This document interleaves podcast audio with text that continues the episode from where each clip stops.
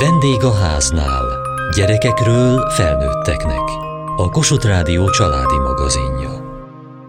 Nekem édesanyám volt szenvedélybeteg. Hát szerintem ilyen óvoda végén járhattam, amikor ő elkezdett inni. El is váltak nem sokkal később édesapámmal. Lehet, hogy ez is közrejátszott abban, hogy ő alkoholista lett. Amire emlékszem, hát elég sok mindenre, mert ez hosszú ideig eltartott. Ő ilyen időszakos idő volt, tehát nem ivott állandóan, hanem voltak olyan periódusok, amikor ivott, akkor viszont eszméletlenre, tehát hogy napokig ő igazából aludt otthon, és a bátyámmal ott voltunk ketten, de hogy, hogy így nem számíthattunk rá. Tehát emlékszem, hogy nem volt otthon ennivaló, meg hogy olyan mindegy volt, hogy mi most ott vagyunk, nem vagyunk ott, mi volt az iskolában, mi történt velünk. És akkor ez ilyen pár napig eltartott, aztán utána megint jól volt egy ideig. És ez többször ismétlődött. Tudom, hogy a születésnapja meg a karácsony az mindig ilyen időszak volt, azon kívül meg azért így még sokszor előfordult menet közben.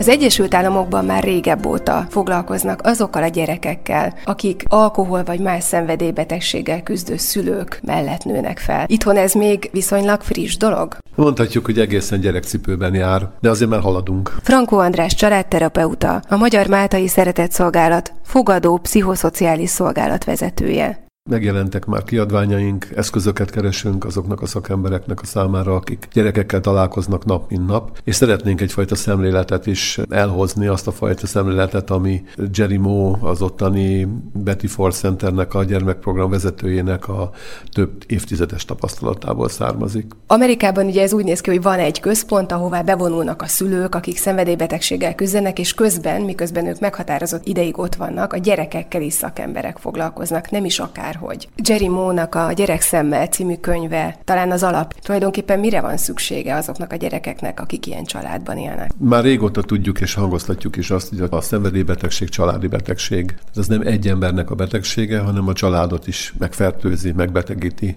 így a gyerekeket is. A legnagyobb hiánya ezeknek a gyerekeknek az, hogy éppen azok az emberek, akiknek az lenne a feladatuk, hogy gondoskodjanak róluk, hogy szeretetet, biztonságot kapjanak, éppen a betegségük miatt képtelenek ezt megadni a számukra számukra. Nem érzik magukat biztonságban, nem merik az érzéseiket kifejezni. Az egész család csak úgy a társadalom tabuként kezeli a szenvedélybetegség problémáját, ami nálunk az alkoholizmus problémájával egyenértékű elsősorban. Nyilván más szenvedélybetegségek is érvényesek. A legtöbb embert, a legtöbb családot az alkohol probléma érinti. Van erről egy könyv, ami magyar írótollából jelent meg, a Dinoszaurusz a nappaliban. Úgy érzik ezek a gyerekek, hogy olyan, mintha egy dinoszaurusz lenne a szobában a nappaliban, de a felnőttek úgy csinálnak, mintha nem lenne ott. Igen, ez nagyon-nagyon jellemző. Éppen ezt jelenti, mondjuk ezt lefordíthatnánk, úgyis ez a tabu. Tehát ott van, középen terpeszkedik, büdös, kerülgetjük, és úgy csinál, mint hogyha nem vennénk észre, aminek az elsődleges oka talán az a fajta tehetetlenség, hogy úgy érezzük, hogy nincs mit tenni. Lassacskán normálisnak tartjuk azt, ami nem normális. És azért nagyon fontos ez a könyv, mert ez az első magyar könyv, magyar szerzőtollából, magyar helyzetet ír le, nagyon jól ábrázolja azt, hogy hogy nő föl egy gyermek egy ilyen családban, és hogy aztán felnőttként is hogyan próbál megküzdeni ezeknek a családi terheknek a súlyával.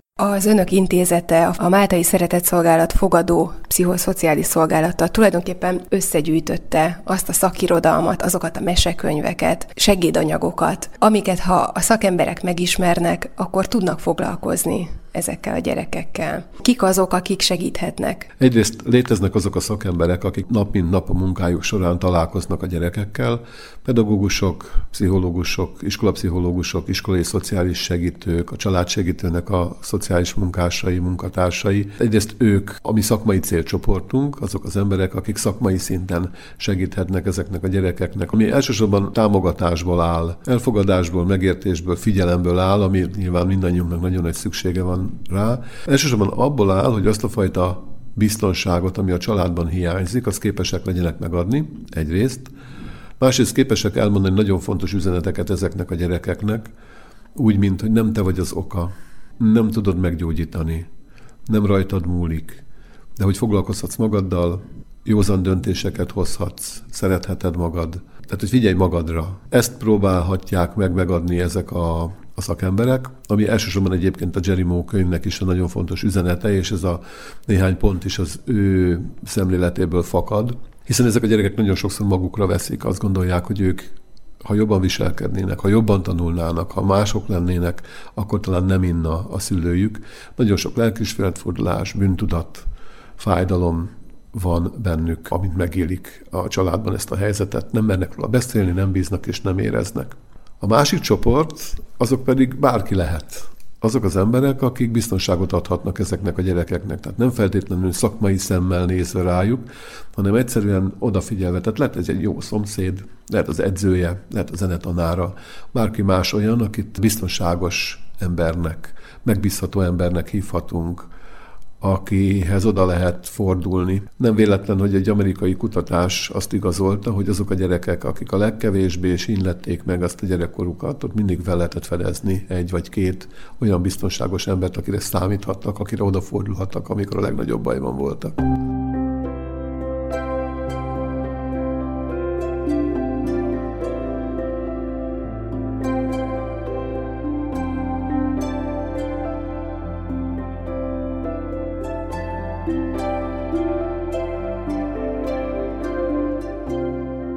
Család erről tudott is, meg nem is beszélt róla, tehát, hogy ez a mindenki tud róla, de nem beszélünk, ez az ott van a dinoszaurusz a szoba közepén. Voltak olyan időszakok, amikor ő így sokkal rosszabb lett. Emlékszem, hogy azt hiszem hetedikes voltam, amikor én hívtam ki rá a mentőt, mert eszméletlenre itta magát, és ilyen görcsös állapotokba került, ilyen öntudatlan állapotban, és akkor így átkerültünk a bátyámmal a nagymamámhoz, ő bekerült kórházba, és akkor így a nagymamám próbált engem meggyőzni gyerekként, hogy beszéljem le anyukámat az ivásról. És ez így nagyon megmaradt gyerekkoromból, hogy igazából volt egy ilyen szerep borulás a mi családunkban, hogy én voltam az, aki ezekben a helyzetekben, amikor ő nem funkcionált, mint anya, akkor én gondoskodtam a családról. Tehát én főztem, én vásároltam be. Vannak ilyen emlékeim, hogy engem hív anyukám főnöke, hogy nem ment be napok óta, és hogy tudok-e róla valamit, már nem tudja elírni. Tehát, hogy volt egy ilyen, ilyen szerepborulás a, a családban. Egyébként önök ketten a bátyjával, az édesanyjával éltek hármasban? Tehát az édesapjuk semmilyen formán vagy nagyszülő nem volt jelen? Az édesapám ő messze lakott, tehát tartottuk vele a kapcsolatot, ez a két hetente hétvégi láthatás volt, és hát erről nem szabadott beszélni. Tehát, hogy, hogy apukám tudta, hogy az anyám iszik, meg ő így próbált, nagyon sokáig ment a, a gyerek elhelyezési per kettejük között, és ő nagyon próbált minket rábeszélni, hogy menjünk vissza hozzá, költözzünk haza. Ezt is azt gondolom, hogy az, hogy ő minket próbált meggyőzni, egy még nehezebb helyzetbe rakott bele minket, mert hogy én azt gondolom most egy felnőtt fejjel, hogy ezt egy gyerekkel nem szabad megtenni, hogy ő válasszon a két szülője között, mert nem az ő dolga, és hogy most akkor kihez legyünk lojálisak. Ugye, ha anyu mellett döntünk, akkor azért nem jó, mert az apukánkat hagyjuk ott, vagy cserben, ha megfordítva, akkor meg ugye az ellenkezője. És hogy ez itt soha nem volt megbeszélve, de hogy azt mi nagyon jól éreztük, hogy nem szabad erről beszélni, hogy anyu iszik és nem is beszéltünk erről, tehát ezt nem tudták az iskolában, nem tudta apukám, tehát így, így konkrétan nyilván sejtette, de hogy mi soha nem mondtuk neki. Hát a, a városban laktak rokonok, akik úgy úgy sejtették meg, nekem vannak ilyen emlékeim, hogy ők így próbáltak is így, vigyáztak ránk, meg próbáltak anyuval beszélni, meg nem tudom, de hogy ő meg egy idő után így mindenkivel lezárta a kapcsolatot, mindenkivel összeveszett, és mivel ő nem tartott kapcsolatot, így nekünk is megszakadt a rokonokkal a, a kapcsolatunk. Tehát, hogy, hogy úgy eléggé magunkra maradtunk ebben a helyzetben.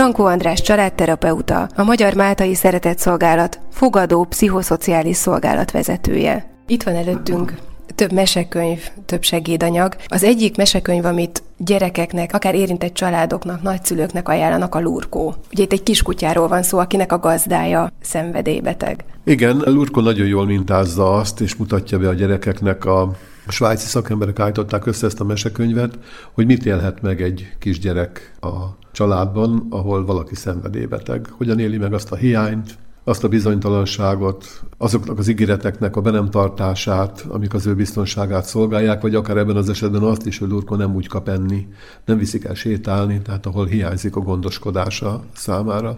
Arra ad példát ez a mesekönyv, hogy ezek a gyerekek így Lurkóval könnyebben tudnak azonosulni, átélve az ő érzéseit, ismernek magukra, és találhatnak egyébként mindennek a mesekönyvnek is ez a vége, ezt most itt el lehet spoilerezni nyilván, hogy, hogy Lurko talál egy, egy edzőt, éppen az ő kutya kiképzőjét, egy tanárt, akiben megbízik, aki nem utasítja el, aki bármilyen rossz kedven is érkezik, hiszen nem a gazdája hozta el a kutyaiskolába, mégis számít rá, bíztatja, megtalálja az erősségeit, és bevonja a csapatba, amitől Lurko fel is oldódik. Ez azért fontos még ez a mesekönyv, mert ennek a mesekönyvnek a hátterében még több történet is van Lurkónak. A történetét feldolgozták egy szakmai segédanyagban. Van egy mappa lehessen. előttünk kártyákkal. Ez érzelemkártyákat tartalmaz, a gyerekekkel lehet dolgozni úgy, hogy az érzelemkártyákat megnézik, azonosulnak vele, szituációkat hoznak létre belőle, elmesélik a saját történetüket, kérdéseket tesz fel a könyv a végén, hogy te hogy éled meg, veled mi történik, te mit csinálsz hasonló helyzetben. Tehát lehetőséget teremtenek arra a szakemberek, hogy egyáltalán beszélni lehessen arról, hogy én hogy érzem magam, és mi van velem, ami egy óriási hiány.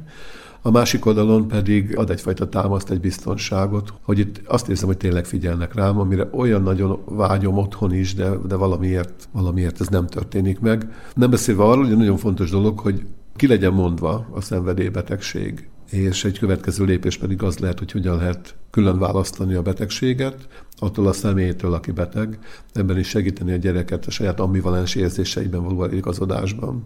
Van itt még előttünk több könyv, itt van például Bolyhos, hát talán egy kis maci. Bolyhosban az a jó, hogy nem lehet tudni, hogy maci vagy kutya. Mi azért szeretjük, mert hogy ez ne, nem derült ki belőle. Behelyországban él Bolyhos, ahol az apukája, aki alkoholbeteg, és hát nagyon jól ábrázolja azt a részt is sajnos, hogy amikor anyukájától kér segítséget, és próbál magyarázatot kapni arra, hogy mi történik otthon, akkor anyukája csak annyit mond, hogy nincsen semmi baj, menjél tovább, nem lesz itt semmi, jól lesz apa. Tehát amikor végre keresne valakit, akivel, akivel elbeszélgetne, akkor is elutasítást kap, nem kap választ a kérdésére, bagatelizálja, mint ahogy egyébként ez a családban tényleg így történik.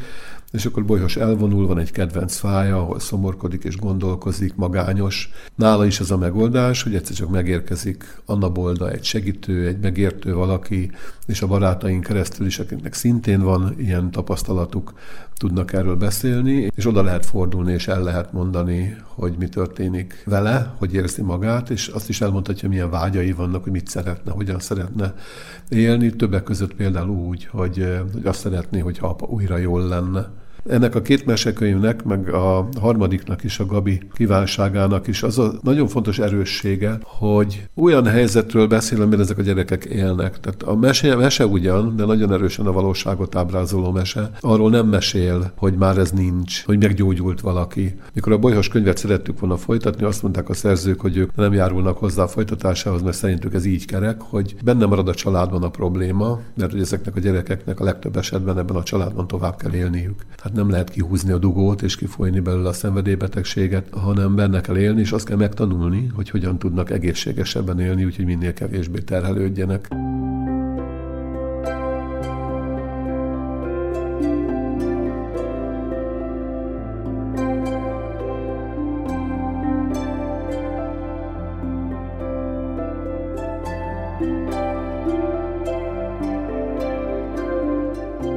Bán Horváth Veronika, drámatanár és improvizációs színész, az Elefánt a nappaliban című kézikönyv egyik szerzője. Ez tulajdonképpen egy játékgyűjtemény, 5-től 12-ig különböző évfolyamoknak. Kiknek szól? Ez a segédanyag elsősorban azoknak a szakembereknek szól, akik találkozhatnak szenvedélybeteg szülők gyerekeivel, tehát gyakorlatilag mindenkinek a pedagógustól kezdve a szociális munkáson át, de leginkább azoknak, akik csoportfolyamatokat is vezetnek. A foglalkozások azok úgy épülnek fel, hogy jól mondod, játékgyűjtemény, de nem csak játékok egymás utánja, hanem egy-egy órára egy komplex foglalkozás van mindig felépítve, ahol főleg drámás játékokat kínálunk, de nem csak azt, hanem nagyon sokféle módszertanból táplálkoztunk. Tehát ezeket nem osztályfőnöki órára ajánlják, hanem kifejezetten olyan csoportnak, ahol érintett gyerekek vannak. Hát osztályfőnöki órára is ajánljuk, pont emiatt, mert sosem lehet tudni, hogy hol van érintett gyerek. Ugye nagyon fontos a prevenció, illetve az, hogy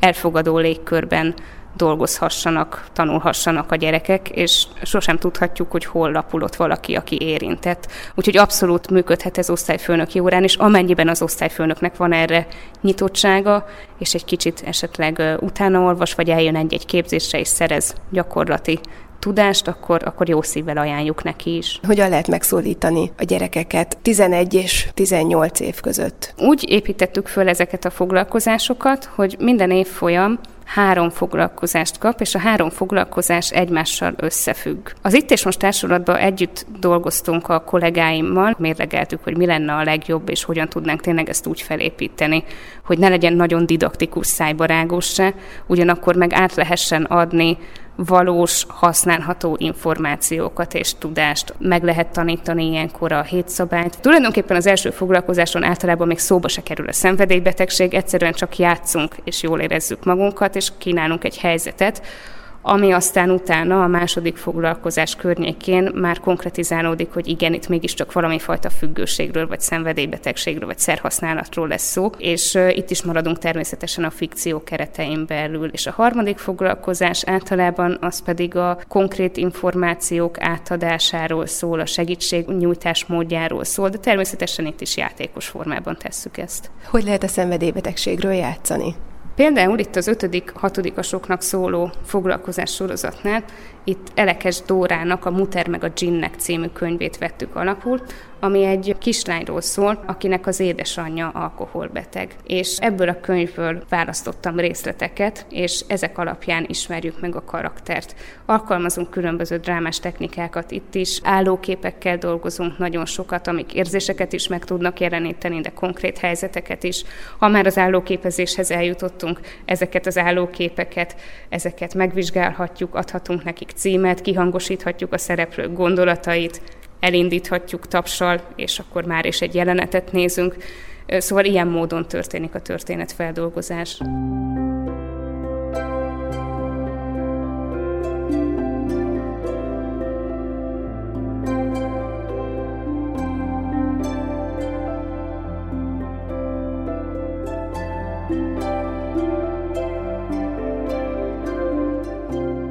Frankó András családterapeuta, a Magyar Máltai Szeretett Szolgálat fogadó pszichoszociális szolgálat vezetője. Van két kártyajáték is, az egyiknek az a címe, hogy Hogy folytatod, ami egy beszélgetős társasjáték. Elkezdődik egy mondat, például az, hogy erőt ad számomra, hogy, vagy büszke vagyok rá, hogy, vagy nehézséget okoz, hogy, és a játékos feladata, hogy több kártya közül kiválaszthatja, hogy melyikre szeretne válaszolni, és azt a mondatot folytatja. Azért ez egy lélektani játék, baráti társaságok, család, bárki játszott vele, de hogy a 110 kártyából van 30 darab olyan, amelyik kifejezetten ezekkel a gyerekekkel való munkához készült. Hangsúlyoznám, hogy amikor gyerekekről beszélünk, akkor elsősorban 18 éves korig gondolkozunk, de hogy számunkra azok is gyerekek, akik ilyen családban nőttek föl, és már felnőttek, és még akár nem is vettek tudomást arról, hogy az elakadásaikban sokszor ez a probléma, vagy ennek a problémának a meg nem beszélése, ki nem beszélése, még mindig tabuként való tartása az oka annak, hogy ezek az elakadások fennmaradnak. A másik játék az inkább, mint a gyerekek gyereknek szólna. Szimat, érzelmi intelligencia fejlesztő kártyajáték, és itt egy kutyus van megrajzolva különböző lelki állapotokban. Igen, ebben 42 érzelmet kifejező kutya található. Nem mi vagyunk az elsők, akik érzelemkártyákat találtunk ki. Gyerekeknek készültek eredetileg, gyerekcsoportokba egyéni beszélgetésekhez készültek, de nagyon-nagyon nehéz, felnőttként is nagyon nehéz megfogalmazni az érzéseinket. Nagyon nehéz kimondani azt, hogy mit is érzünk. És ez is pont azt szeretné segíteni, hogy a gyerekek minél pontosabban meg tudják fogalmazni, fogalmazni, ki tudják mondani az érzéseket. Az, amikor kimondunk egy érzést, annak már másfajta ereje lesz. Ha azt mondom, hogy haragszom, és egészen más történik már bennem, mint, mint csak megélni azt a haragot, anélkül, hogy bármilyen módon ki tudnám fejezni. És ezeknek a gyerekeknek nagyon sokszor éppen ez a nehézség, akik ilyen családban élnek, hogy nincs módjuk arra, hogy kimondják az érzéseiket, mert le kell tagadni őket. És sokszor szégyelik is magukat az érzéseik miatt, és sokszor le is tiltják. Nem ritkán hangzik el egy ilyen családban az a mondat, hogy így nem érezhetsz, neked nincs is igazad. Tehát nagyon fontos volna, hogy minél korábban találkozhassanak a gyerekek a saját érzéseikkel, de azért az fontos, hogy ez nem csak gyerekekkel, tehát felnőttekkel ugyanolyan jól lehet játszani ezt a játékot, mert aki gyerekként nem tanulta meg, nyilván felnőttként is nehezen fejezik az érzéseit, és nagyon fontos, hogy egy-egy mozdulatba, egy-egy gesztusba ki mit vetít bele, mit lát bele, és hogyan fogalmazza meg. Ez nem egy diagnosztikus játék, hanem, hanem sokkal inkább egy érzelemfeldolgozó és az érzelmi intelligenciánkat fejlesztő. Családterapeutaként nem ritkán találkozom azokkal a párokkal, akiknek nagyon-nagyon nehéz egymással beszélgetniük, nem mondják ki az érzéseiket. Ezek is még sok más nagyon hasznos anyag hozzáférhetők a kimondható.hu honlapon. A Máltai Szeretett Szolgálat fogadója összegyűjtötte ezeket az anyagokat. És ami nagyon fontos, hogy reménykedünk benne, hogy nagyon sok gyerek felkeresi az apai szik kimondható.hu, vagy az anyaiszik.kimondható.hu oldalt, ami természetesen mind a kettő ugyanoda visz, ahol megtalálható Gabi könyvünk is, ami közvetlenül azoknak a gyerekeknek szól, és reméljük, hogy ők is láthatják, akiknek kérdései vannak a családjukban lévő szenvedélybetegséggel, a saját helyzetükkel kapcsolatban. Olyan kérdések jelennek meg, amik 8-tól 20 éves korig foglalkoztathatják azokat a gyerekeket, fiatalokat, akik ilyen családban élnek. Például olyan, hogy szégyellem magam, például olyan, hogy mi történik velem, ha elmondom, ha beszélek róla. És rövid válaszokban próbálja megnyugtatni a gyerekeket, illetve támpontokat adni arra, hogy nem az ő hibája, a szégyenérzés megjelenhet benne, sokszor szégyeljük magunkat olyan dolgokért, hogy nem kivettünk el. Tulajdonképpen információt, felvilágosítást és valami fajta érzelmi biztonságot próbálnak nyújtani ezek a lapok, önállóan használható módon a gyerekek, fiatalok számára. Szakembereknek is szól, letölthető anyagok is vannak az oldalon, és ami még nagyon fontos, az a YouTube csatornánk, az Elfeledett Gyerekek YouTube csatorna, ahol nagyon sok filmünk található, mesekönyv és hanganyaggal például, a konferenciáinknak az előadásai, és olyan filmek, amiket érdemes megnézni. És még van animációs film is, ami erről a témáról beszél. Tehát nagyon gazdag az az anyag, ami ott található.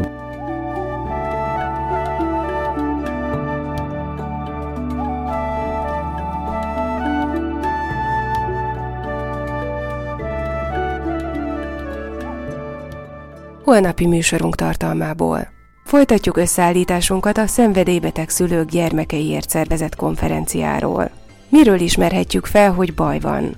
Milyen szerepek mögé bújnak ezek a gyerekek, és miért fontos, hogy minél előbb segítséget kapjanak?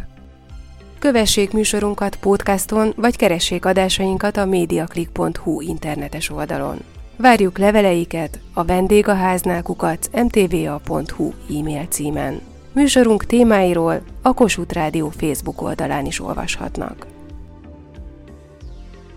Elhangzott a vendégháznál. A gyártásvezető Mali Andrea szerkesztette Diós Judit. A felelős szerkesztő Hegyesi Gabriella.